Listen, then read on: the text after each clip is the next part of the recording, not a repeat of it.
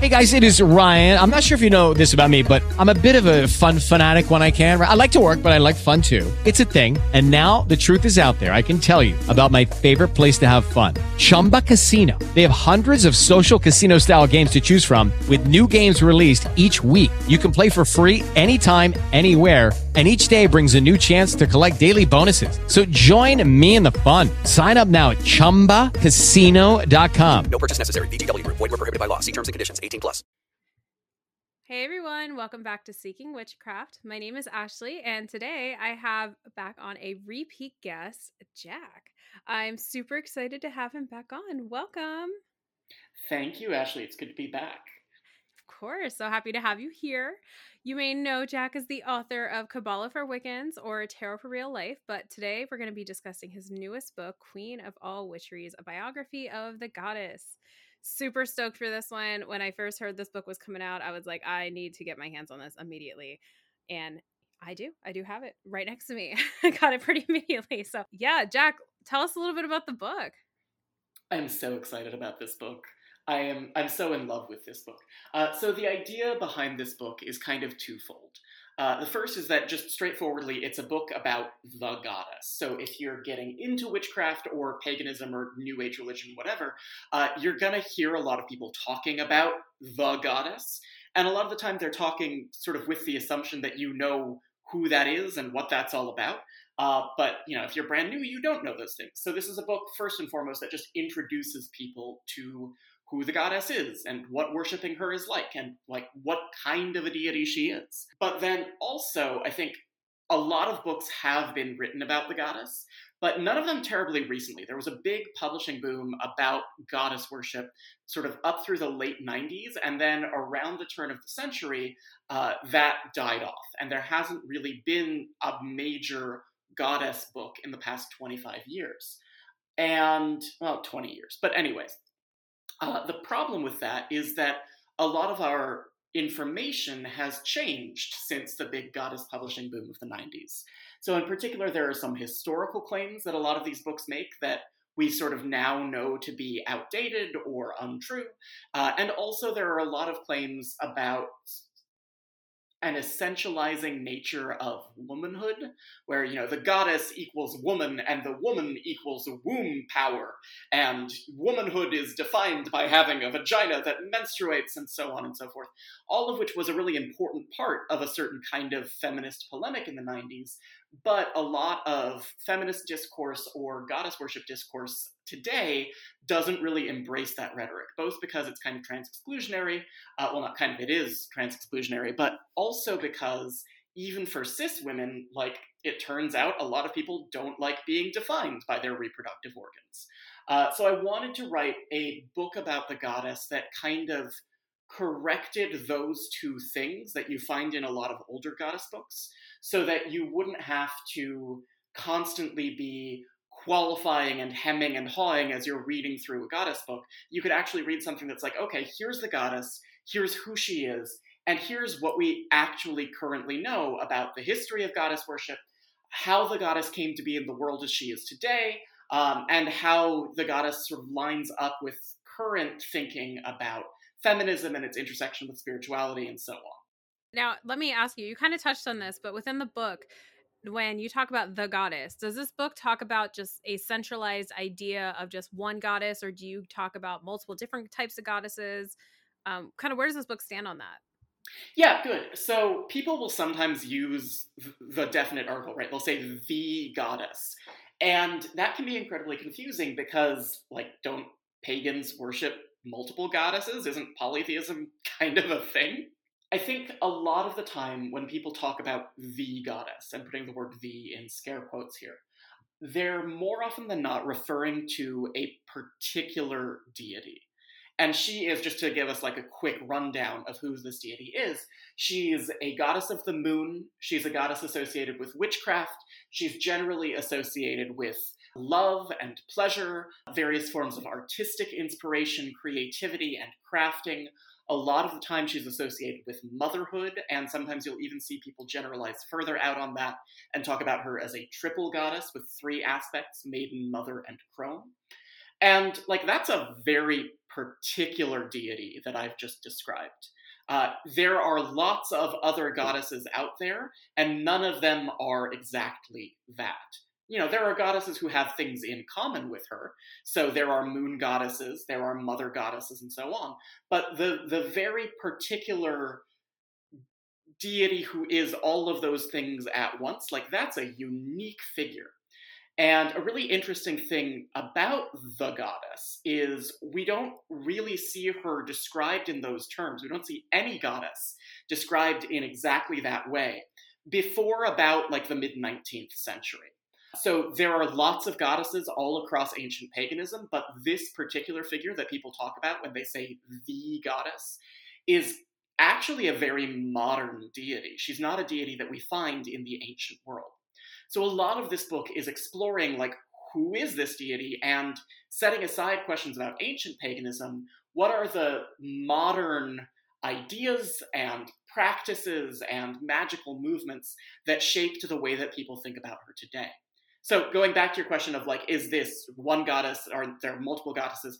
Um, people have different opinions on that. Some people think that like all goddesses are one goddess, and so any goddess you can pick out of world mythology is just sort of a stand-in for this one.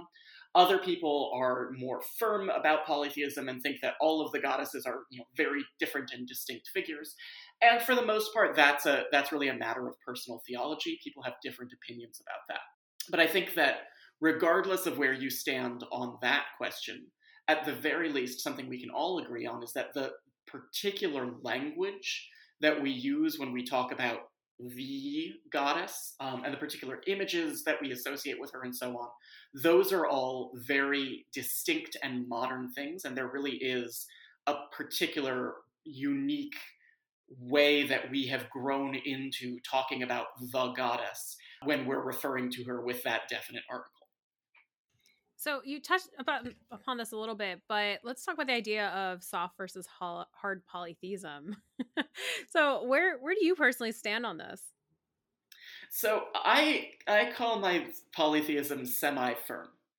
Um, it sounds like you're talking which, about a cheese, like a semi. Yeah, like tofu, right? I think I think polytheism is like tofu. Um, you can have the really hard polytheism, you can have the really soft polytheism, and I think a lot of people actually end up somewhere in the middle. So I do think that deities are by and large distinct from each other, right? I think that Kuan Yin is just not the same goddess as the Morrigan. Like that seems it, it would be a real stretch for me to think of those two as being the same. Understandable. But at the same time, like I do think a that the gods, whatever they are and however they are to be understood, the gods are bigger than us and are under no obligation to make sense to us. And B, I think really importantly, like historically, certain cults emerge out of other cults. So the worship of Diana is historically connected to the worship of Artemis. The worship of Ishtar is historically connected to the worship of Inanna. And it there is, I think, a really important sense in which there is something about those deities that makes them kind of the same. Maybe not identical to each other, but there's sort of a, a, sameness. There's a resonance between them in that, like, if I'm in a ritual and we're invoking Inanna, but Ishtar shows up, that feels okay, right? That doesn't feel like the ritual has gone totally off into left field. If I'm in a ritual and we're invoking Kuan Yin and the Morrigan shows up, we've done something wrong. We've we, we've fucked up. but that would that'd be know, quite the ritual to be in. It, that would be a, a, hell of a time. Uh, but so you know, I think there are certain cases in which, yeah, there's something close enough about certain deities to each other that maybe we don't want to call them exactly the same, but there is there is an affinity there that softens my polytheism somewhat. So I'm I'm neither totally a hard polytheist nor totally a soft polytheist. I'm sort of somewhere in the middle. So kind of within that same vein, I see a lot of people who are first getting involved in Wicca or paganism um, or anything with a goddess worship in it will often refer to, and you mentioned this a little earlier, the triple moon goddess. So, where did this idea come from, and what are your thoughts on this? So the triple goddess does not exist in the pagan world, or the, the ancient pagan world. There are lots of goddesses who have threefold aspects. That's certainly a thing that exists. So we can think about the three graces and the three fates and the three Brigids and so like you know there there are lots of threefold deities all over the ancient world, uh, male gods as well as goddesses. But the idea of the triple goddess, and this is a thing that I talk about quite a lot in the book, uh, is really a modern thing that originates with a guy named Robert Graves. Robert Graves, shortly after World War II, wrote a book called The White Goddess, where he sort of presented his poetically inspired vision of the goddess.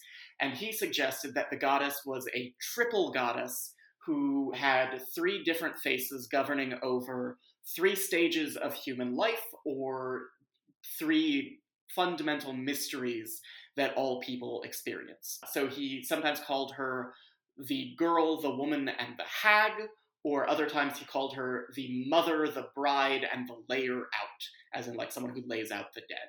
He didn't actually use the terms maiden, mother, and crone, which are kind of the ubiquitous names for the triple goddess that exists now.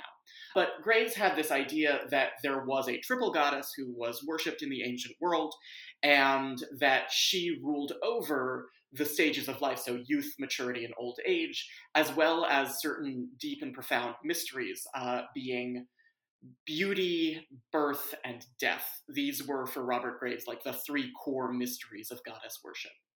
And as that idea worked its way into the pagan community in the 1950s and then on, uh, it sort of solidified into this figure of the maiden, the mother, and the crone. And then it got associated with like the stages of a woman's life specifically. It got linked up with uh, menstruation with the idea that the maiden is the goddess before she starts menstruating and the mother is the goddess who menstruates and then the postmenopausal goddess is the crone. And there are all kinds of reasons that maybe that's something we want to unpack and think critically about. I think a lot of people feel excluded or improperly represented by a triple goddess model, right? It has a very reductive view of what it means to be a woman. But this is an idea that became incredibly popular in the back half of the 20th century. And for a good chunk of time, it really defined the way that people were thinking and talking about the goddess that whole idea of like a woman who is menstruating is within a certain title of that is just a little odd. Not not every woman has that. some some people never experience that in their life, and uh, yeah, there, there's a lot to unpack with that. Yeah, it's well, and I mean, it like whenever we're talking about the ways that people in the past, even in the recent past, were discussing the goddess or religion or any of these things, we have to sort of simultaneously be critical of the ways in which they done fucked up and be understanding of the ways in which those things were good for them like in a particular context at a particular time. So we can look at this triple goddess model now and be like wow that's really reductive right? That treats a woman as basically being a walking uterus and there are problems with that you know? Not every woman is going to be a mother. Not every woman wants to be a mother. Like women are not just defined by their relationship to a man, whether as a sexual partner or as a mother or so on. And all of that is true. And at the same time, there were a lot of people up in like the 80s and the 90s who found so much power and liberation in this triple goddess model because even though it looks reductive and kind of outdated to us now at the time there was this like breath of fresh air this feeling of oh oh my god god can be a woman. Like you know menstruating this thing that i was raised in catholic school and i've been told is punishment for the sins of eve like that could actually be something sacred and holy and powerful. So like it goes both ways right? We can be critical of the ways that people were thinking about the goddess uh, even up to the very recent past. And at the same time, we have to like take some time and understand why they found power in talking about the goddess in those ways, even if those ways no longer serve us. I had an episode with Amy Hale. It was called Hidden History of, the, of Women in the Occult. And we actually talked about this concept how looking back in history, some of the views that were presented to us now may seem very dated and seem very not great in the way that we view the world now. But back then, they were very, very radical ideas that helped shape the feminist movement, even if we don't necessarily see it that way in today's eyes. Yeah, it's just an interesting concept to think about like how far we've come in history and and also even thinking beyond that like the ideas that we have now about the goddess per se and and how we view spirituality and how we view women and men and the craft and, and just in general in life like a hundred years from now what they're going to be critical about us now. Yeah well and they should right? Like our relationship to the goddess our understanding of spirituality should keep changing. Something is wrong if it doesn't keep changing and we don't have the final word any more than they had the final word 30 years ago or 50 years ago. And that's a good thing right? Like we, for fuck's sake, we worship a goddess of transformation. Of course, things are going to continue to transform. That's how it's supposed to be. That's very true. so you mentioned Robert Graves and the White Goddess. I know you have a bunch of voices that helped you with this book. So do you have a favorite influential voice that helped shape the goddess movement that you spoke about in the book? I do. I absolutely do. So the book is structured around nine major texts and thinkers that helped shape the modern goddess movement. So it starts in 1861 with a book called Das Mutterrecht by Johann Jakob Bachofen. Uh, das Mutterrecht in English translates to like mother right.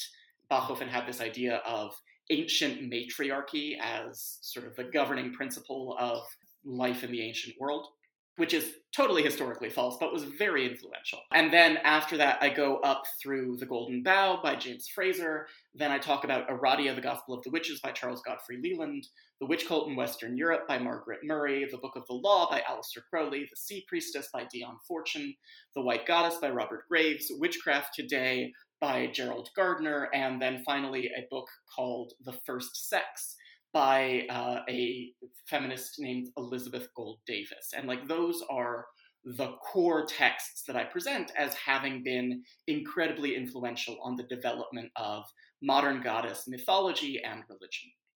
And of those, my absolute favorite, hands down, is The Golden Bough by James Frazer. It, it, there's so much wrong with this book, right? Like, again, we can be critical of things in the past, but there's also so much right about it. It's um, as a work of anthropology, it totally fails because James Frazer was writing in the late 19th century in a period of time where there was this idea that you could put together a coherent, like unified theory of all world mythology. And so he set out to write this unified theory of all world mythology. The final result ends up being something like 5,000 pages long. Um, it's it's this massive brick of a book. And there are issues with that because he was writing largely from secondhand information. So he was writing about mythology and rituals from cultures that he had never interacted with and didn't know anything about directly. So he was often relying on unreliable accounts that were filtered through other people's eyes.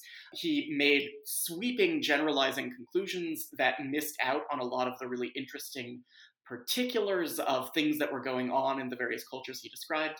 And also, he was just straight up racist. Like, all of those things are true.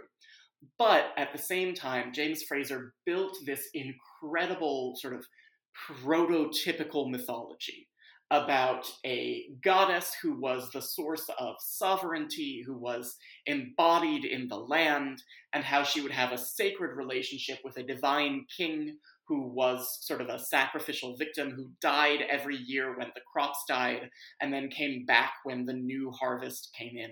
And like this whole mythical cycle that he invented or, you know, claimed to have discovered has just been so influential on goddess religion and on Wicca in particular.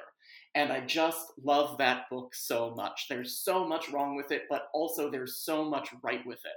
And every time I open up that book and I start reading it, I'm like, yes, this guy gets it. There, like, there's something in this book that feels like it taps into the essence of what goddess religion is for me. What year was this book written in? Oh God, you're gonna put me on the spot. Um, Do you know like the the an idea? It doesn't have to be the exact year. Yeah, I want to say close to 1890. I want to say 1890.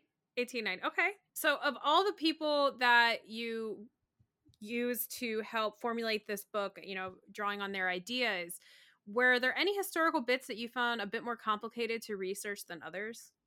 Yeah, there's always this worry about oversimplifying things. Uh, because it's a fairly short book and there are lots of other things that happened in the world that influenced the development of goddess religion uh, in ways that I don't talk about in the book and that I just sort of made a conscious decision that I was not going to try to address in the book. But there's always this worry that you've left out something really critically important.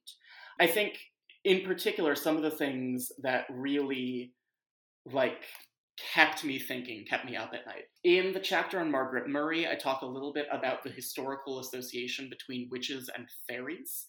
That's something that has existed in folklore for hundreds and hundreds of years, and a lot of the time, actually, like up through the Renaissance, there's really not a clear distinction between witches and fairies in a lot of like folkloric materials. Uh, they're kind of just two words for the same thing, and there's not a principled distinction the way that we would think about such a distinction now and like i i struggled a lot with how to talk about that and how that relates to ideas about the goddess. Uh, so i mean margaret murray in particular when she's talking about early modern witch trials has this idea that the woman who's leading the sabbat is identified as the queen of the fairies. And then because of how influential her book is uh, that really gets linked in with a lot of the way that contemporary practitioners start articulating how they're thinking about the goddess. So, like so many of us now in witchcraft, uh, really link our witchcraft to fairies and link the goddess to the queen of the fairies. Um, but that's also not something that started with Margaret Murray, right? It goes back further than her. She was drawing on things that existed before her, and she just sort of helped to popularize them in a particular kind of modern pagan consciousness.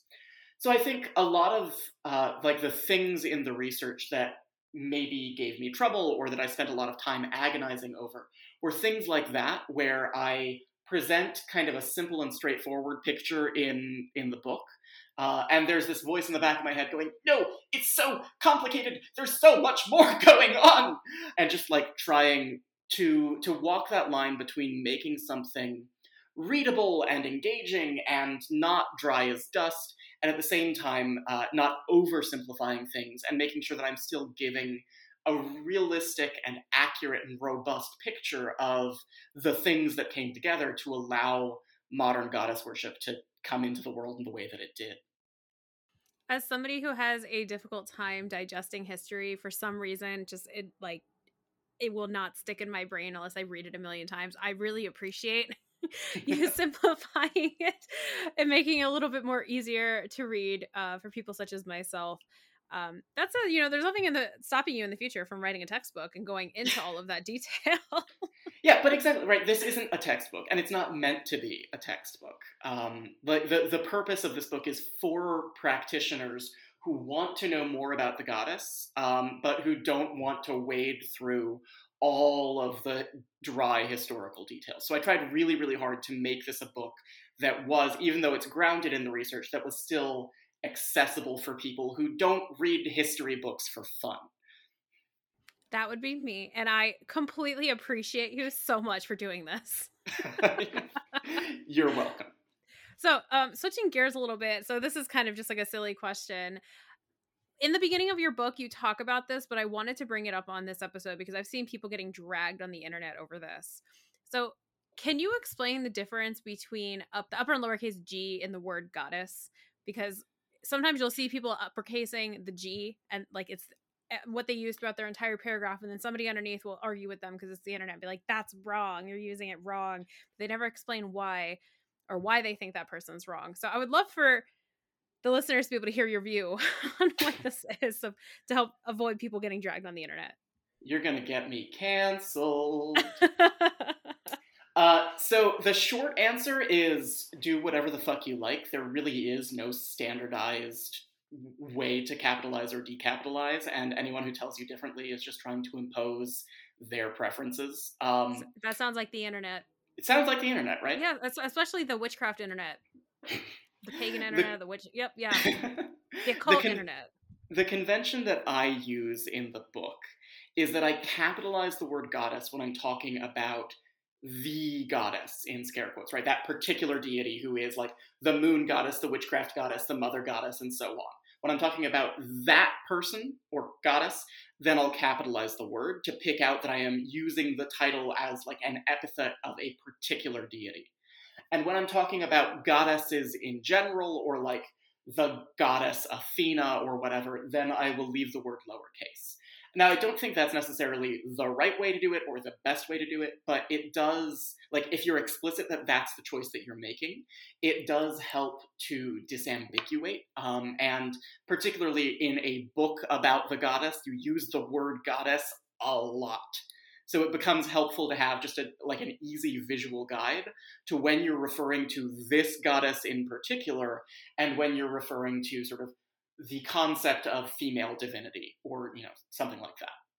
So that's how i use it. Okay yeah you know as somebody who was raised catholic anytime i saw anything involving god it was always capitalized. There was no question about it. So when i first got involved in uh, paganism and witchcraft and all this like seeing people not capitalize that g i was like oh interesting.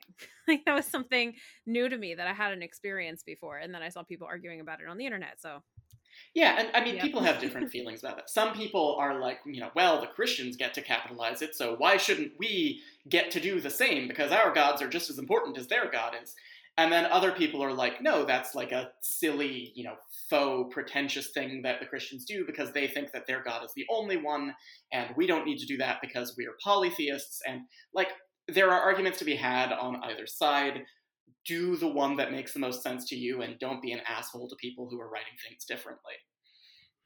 So I'm going to skip way ahead. I was going to ask you this at the end, but because we're on this topic, I know there may be some people listening that are interested in working with a goddess, but may have come from a monotheistic, male centered religion. Do you have any advice on how those individuals could start to feel comfortable with developing a relationship with the goddess without the, you know, quote unquote guilt of having a different view than the one they were raised with? Oh gosh, that's a big question. Um, I asked this too because when I came into this world per se, uh, this was something I struggled with at first because you know I was already having issues believing in Jesus Christ as it was, but I believed in some sort of energy, and my head just automatically went to it being male because that's what I had been told my entire life. And now all of a sudden I was like, oh well, maybe there's two of them oh, maybe one's a female. And I was like, oh, that's a lot to try to take in. And it took me a long time to really um, vibe with that, I guess you can say. Yeah. So, you know, as somebody who wrote a book on the goddess, if somebody wants to work with her, and I know you have some rituals in the book, which I do want to talk about momentarily, but do you have any advice on how people can kind of just like start developing this relationship and just not feeling so bogged down by their previous religious experience? Yeah. No, it's. I mean, it's a it's a beautiful and it's a really important question. Uh, for one thing, that's part of why I have the rituals there. Is so that you can try dipping your toe into the pool and see how it feels. But I think the biggest thing is um, to go by what feels right to you. This is, I think, this is a really important distinction between goddess religion and certain forms of patriarchal religion that a lot of us are more familiar with um, is that a lot of us are raised being told, like, this is the thing that you're supposed to believe. This is the way that it's supposed to be. And if that isn't working for you, there's something wrong with you. And with goddess religion, there's no one who has the authority to say that. So if you're maybe interested in worshiping the goddess, but you're not sure how you feel about that or you don't know where to start, uh, a lot of it is a matter of just trying something and then taking a step back and sort of asking yourself, how did that feel? Did that feel right to me? Did that feel like it connected me to the divine in the way that I've been looking for? And if it has, then you're on the right track. And if it hasn't, then maybe take a step back and try something a little bit different. And it like there's no prescribed belief. There's no one thing that you have to believe. There's no one thing that you have to do. And the most important thing is whether it's fulfilling for you and whether it makes you feel a sense of awe and wonder and connection to something bigger than yourself. And as long as it's giving you that, that's the thing that matters. Um, so I, I think that the biggest thing that I would say for someone who's coming out of, for example, a Christian background and is maybe interested in trying goddess worship but isn't really sure about it is like just give it a try and just see if it's right for you. And maybe it is and maybe it isn't, but the only way you'll know if it's right for you is if you open yourself up and try. I love that. And I, I want to add on that just with some experiences I had too with um, you know, as you mentioned, Jack, sometimes the first time you do something, you might need to take a step back and try something else and then go from there. Um, but I also want to mention that if whoever's listening, if this does apply to you, that if you do something and you feel great and you feel connected and it just feels so right, but then a couple hours later, a couple days later, a couple weeks later, whenever you feel that guilt and you're like, oh no, what did I do? I did something really bad. That's normal. somebody who has been involved in this, um, who was somebody who was raised with the Catholic guilt, and um, you know, it it does get better. And I think the farther or the the more you connect yourself with something that spiritually feels so right to you, the more you're kind of able to overcome something that you're being guilted into feeling if that makes sense yeah well and i mean this I mean, this could be a whole other episode but i think a lot yeah. of us are raised with this idea either explicitly or implicitly. We're raised with this idea that if something feels good it must be bad. You know uh, it must be naughty or shameful or sinful. And a lot of that is just sort of unpacking that and saying, I've been told that this must be bad if it feels good to me, but what about it would be bad? And, you know, maybe sometimes, like, some things are bad even though they feel good, uh, right? Like, if you feel really good when you murder people, maybe don't do that. And, but uh, if you're if you're doing something that isn't harming other people, uh, that makes you feel good, that feels right in some way. I think so many of us have been conditioned to run away from that feeling of happiness or pleasure because we've been taught that it must be shameful in some way. And there's this real question that you have to ask yourself, which is what if it's not? What if it's okay for me just to do something and have it feel good? And you know that ta- that takes a long time for some of us to to reconcile to but it's a good place to end up. It really is. Yeah and i want to add one more thing to this before we switch to uh, another question i have for you but um, this concept of um, not harming other people. I know people who may have some religious trauma may think of harming their parents in the sense of if they go and they practice something like pagan or you know if they're in the pagan umbrella let's say or they're interested in Wicca or something. Um, and they may think, well, that's harming my mom or my dad because they're really upset and disappointed in me and they think I'm going to go to hell. Uh, I'm just here to say that you are not responsible for your parents' happiness. You are your own person. And if this is what feels right for you, that's what you should be doing. And also, upsetting someone is not the same thing as harming them. That's true. That's very true. So let's switch to something else in the book. So I wanted to say, so I love that you have rituals in here, and I love that you have a solitary version. I love that you have a group version. Um, what were some of the inspirations for some of these rituals, and do you have a favorite one that you wrote about in here? I absolutely do have a favorite ritual. It's the ritual in the Wicca chapter. Um, the the ritual in the Wicca chapter is. Uh, a ritual where you petition the goddess to tell you her name. And she gives you a secret name that you can call her that no one else has access to. So it builds this sort of intimate, personal relationship with the goddess that is privileged, that is something that you two have together that no one else gets to touch. And I really love the idea of accessing that intimacy and building a real, deep, personal connection with the divine. But also the way that you get this name is you perform this divinatory ritual and you use Scrabble tiles to do it. And it's just so much fun. I've done this ritual. I think it's great. I love this ritual so much. Um, and I love using Scrabble tiles as part of this like sacred act of divination with the goddess. I think that sounds really awesome. I, I you know, what's funny is right before we started this interview, I haven't gotten to that part in the book yet, but I was paging through um, the book itself, and that was actually the one I stopped on. so when you started talking about this, I was like, oh my god, I just I just read about that one. Um, I think yeah, I think that's really cool. It's kind of like you know if you have a significant other or even like a parent, for example, like you're the only person who can call them a certain thing, and it has an impact to it. So being able to do that with the divine, I think, is beautiful. Yeah, absolutely. And then, you know, more broadly, the reason for having these rituals is um, twofold. One is that, I, again, I didn't want this to be a boring, dry history textbook. This is a book for practitioners, and the idea is not just to like sit and talk about the goddess. The idea is to worship her. And so it was really important to me to have rituals here that you can use to worship the goddess, that this is a practical book. Um, but also, I think it helps the information to stick, right? I can talk until I'm blue in the face about like the historical influence of the triple goddess and yada yada yada. But it's a very different thing when you actually go and do a triple goddess ritual. It makes it real for you in a way that it isn't when you're just reading words on a page.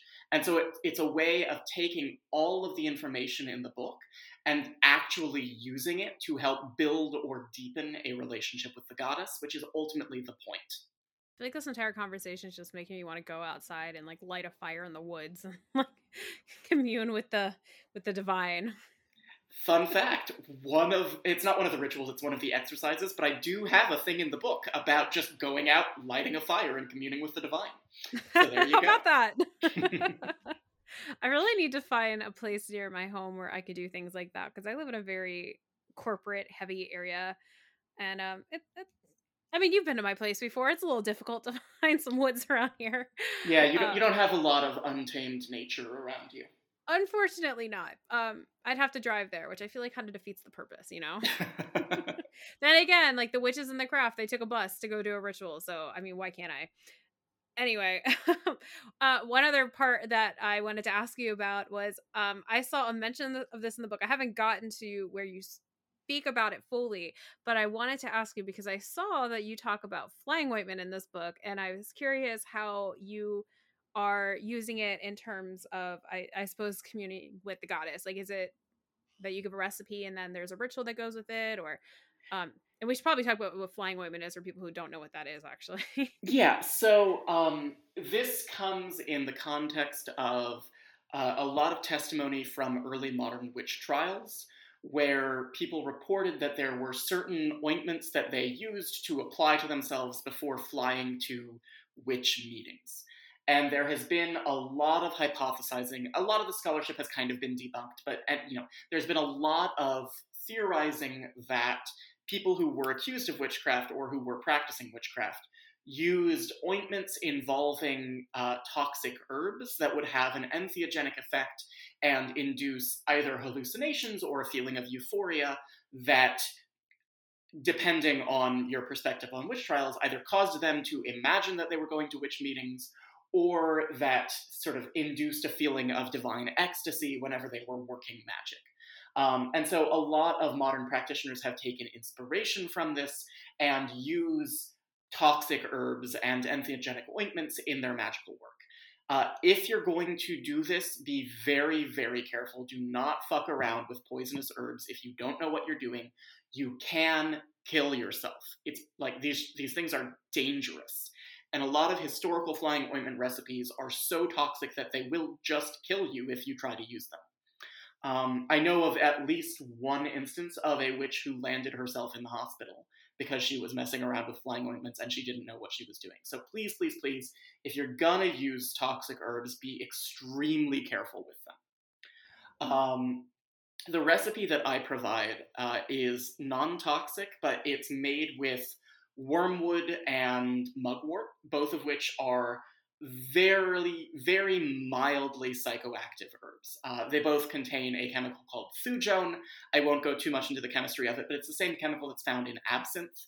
Um, so if you extract the thujone into an alcohol, you can make a tincture that has a very mild psychoactive effect. Uh, it's not going to give you like a real trip, uh, but it's also not going to kill you, which I consider more important for like if I'm encouraging people to mess around with herbs.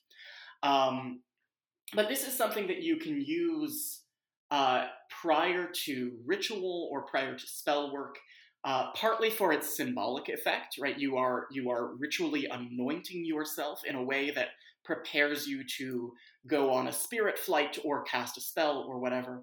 But also partly for its chemical effect. Right, like the flying ointment I give is incredibly mild, but it will give you a little bit of a buzz, and that can help to induce the proper kind of ritual atmosphere and mental state for whatever magical or ritual work you're going to do. So I have an episode I did on flying ointments uh, back in season three of my show. Um, I've only used flying ointment. I think I want to say like once or twice. No, no, I've used it at least twice. And uh, what I liked about the one that I had was that it was very mild. Um, it wasn't super crazy, and I just want to mention too, you know, if you are using things like this, aside from yes, be very, very careful because it can kill you.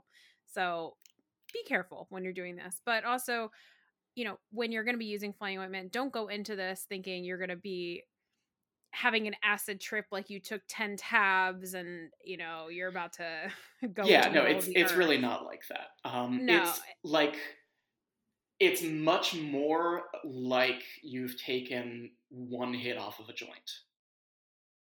That's a good way to put it. And I, I, you know, I guess it could also depend on what it is made with. You know, if you have somebody that put some magic mushrooms in there, it might be a little bit. Yeah, absolutely. Can, can, that be absorbed topically? I don't know. I actually. don't know enough about the chemistry to to say, but certainly different herbs have different effects. So something like Datura, uh, which mm-hmm. is much more toxic than the herbs I work with, um, at, and also much more psychoactive, right? That's going to have more of an effect than the kinds of herbs that I use and have in the book. Um, I like my flying ointment recipe partly because it looks very witchy. So when you finish making it, it's this like bright poison apple green. Uh, it Ooh. smells nasty. Like you feel very much like an old school witch when you're putting this shit on. Um, it does like m- my recipe has a very high alcohol content, so you do have to keep it in the fridge because otherwise it'll split. I kind of uh, love that. But it like I, f- I feel like a witch when I use that. You know. It's like, oh, don't touch that that jar. That's the flying ointment in the fridge, but the drinks are next to it. exactly. yeah, I, I was just gonna say with flying ointment too. If you're gonna be using it, you know, you want to be respecting it. We're going to be respecting the spirit of the plants that are in it. Don't go into it thinking you're gonna get crazy high and I don't know, go to a music festival. That's that's not what this is for. No, it's like if you just want to get high, just do drugs. Like this is this is a ritual tool to help facilitate a spiritual and magical experience. And like getting a bit of a chemical buzz is a part of that, but it's not the point of it. Exactly. So going back to the book, we talked about uh, the fun the fun uh, parts of flying ointment um, which is really funny because when I when I read that or when I saw that was in the book, I was like, I know exactly who he talked to for that. Mm-hmm. um, so we probably should have asked this, in, or I should probably have asked this in the very very beginning. But what inspired you to write this book? I was upset that I didn't have a book about the goddess that I could hand to people without qualification. Right, there are a couple of books about the goddess I really like. Uh, but they're all outdated in one way or another, largely because they include historical claims that are now debunked, or they have this like really reductive essentialist gender stuff going on. And in both cases, I just like, you know, I would recommend a book to someone and I'd be like, okay, so listen, read this book, but also it was written in 1985, so just skip over everything about the Stone Age and ignore the stuff about abortion and like, you know, um, and I just like I wanted a book where I didn't have to do that anymore. Is really basically the reason I wrote this. I love that. So there was a partially petty reason for it. no, it's like it's not even petty because those are still good books. I still recommend them, right? But like, um, it's frustrating that we as a community don't have books that are more reflective of the way we think about the goddess now, or of the way we understand the history of the goddess movement now. Um, and like, I think it's important for us to hold on to the old books and to, to keep engaging with them, but also to keep making new ones that reflect what our community is like today rather than sort of crystallizing and only ever recommending the same five books from the 1980s. So outside of you know the books or the the voices that we've spoke about, are there any other resources that you would recommend for people to look into if they wanted to know more about the goddess Oh boy. Um yeah, I mean a lot of this is going to be trying to find a community, right? Find people with whom to explore the goddess, whether that's online or in person, right? Even if you're a solitary practitioner, I think it's really good to have people that you can talk about your experiences with. So even if that's just like being part of a Facebook group or a Discord channel or whatever, just having a place where you can go and say like, "Hey, I tried this ritual and this is how it felt to me. Has anyone had a similar experience? Do you have perspectives that you want to share? That's really helpful. Um, you know, I, I think an important part of any religion is community. And community doesn't mean that you can't be a solitary practitioner, but it means that like you don't want to be doing the things that you're doing and then have no one you can talk to about them. Because uh, you need, you as a human being need that space to process what's going on in your religious life, even if ultimately you're doing it all in the privacy of your own bedroom with no one else around. Uh, so just like find people to talk about things with. Um, my book obviously is excellent. I highly recommend it. Uh, but there are also a handful of other really good books um, that I still recommend. I still think are absolutely worth reading. You just have to think about them uh, as part of a particular historical context. So there's a book called The Witch's Goddess by Janet and Stuart Farrar. Um, that used to be my go-to recommendation for like a book about the goddess. There's a lot of really great stuff in there that I really like. Um, there's a book called The Great Cosmic Mother by Barbara Mor and Monica Sjöö. and that again uh, like there are there were certain historical claims in there that that I don't really agree with there are certain pieces of feminist polemic that are no longer the way that like feminism likes to present itself but there's a lot of really beautiful poetic inspiration and understanding of the goddess in that book. There's a lot in there that I really really like. Um, there's also a fantastic book by someone named Carol Christ uh, and it's called She Who Changes. And it's about taking some of the tools of um, you know alternative theology that were maybe developed for mainline Christianity and reapplying them to think about the relationship between the divine and the world in terms of the goddess or a goddess or something like that.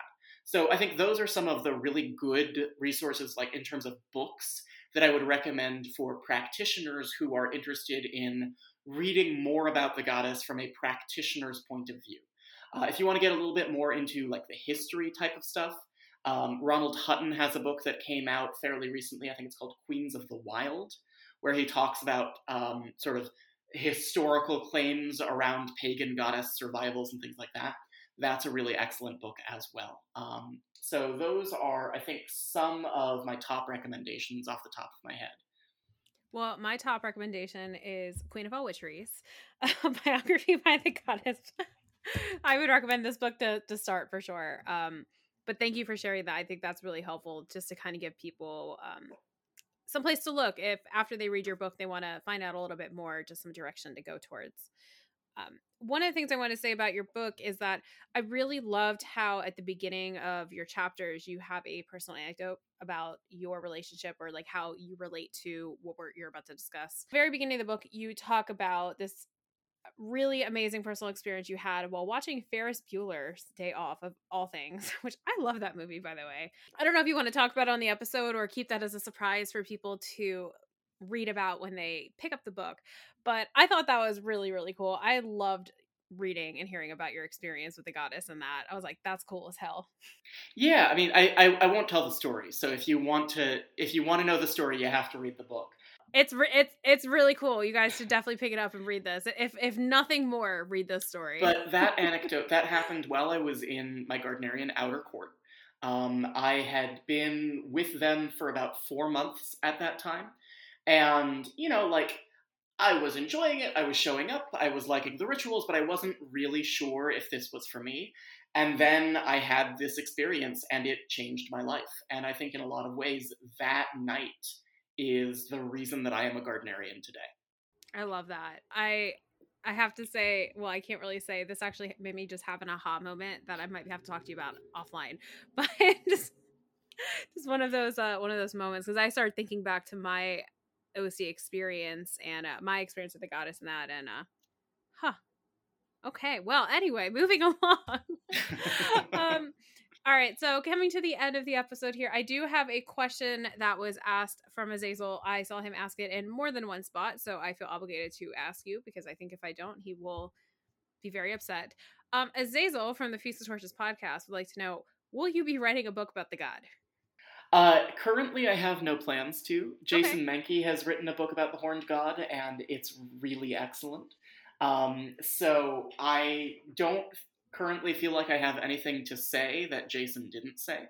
Um, you know, who knows? Like, like I say, I think it's really good that new books continue to be produced, even as old books are produced. So, like, by all means, I think it would be wonderful if more books about the Horned God come out, just because every author is going to have slightly different perspectives on these things. But currently, I have no intention of writing a book like that. Completely fair. And you're now making me think about how I do have Jason's book and I kind of want to put your book and Jason's book next to each other on my bookshelf. Do it. oh, okay, so we are at the very end. So, if you could give one piece of advice to a brand new practitioner, what would it be? I'm going to go with the theme of some of the things that we talked about earlier. And I'm going to say um, do what feels right and do what makes you feel good. So, if you're casting a spell or trying a ritual, and you walk out of it feeling like your blood is pumping and you feel euphoric and you feel really happy, that's a good sign.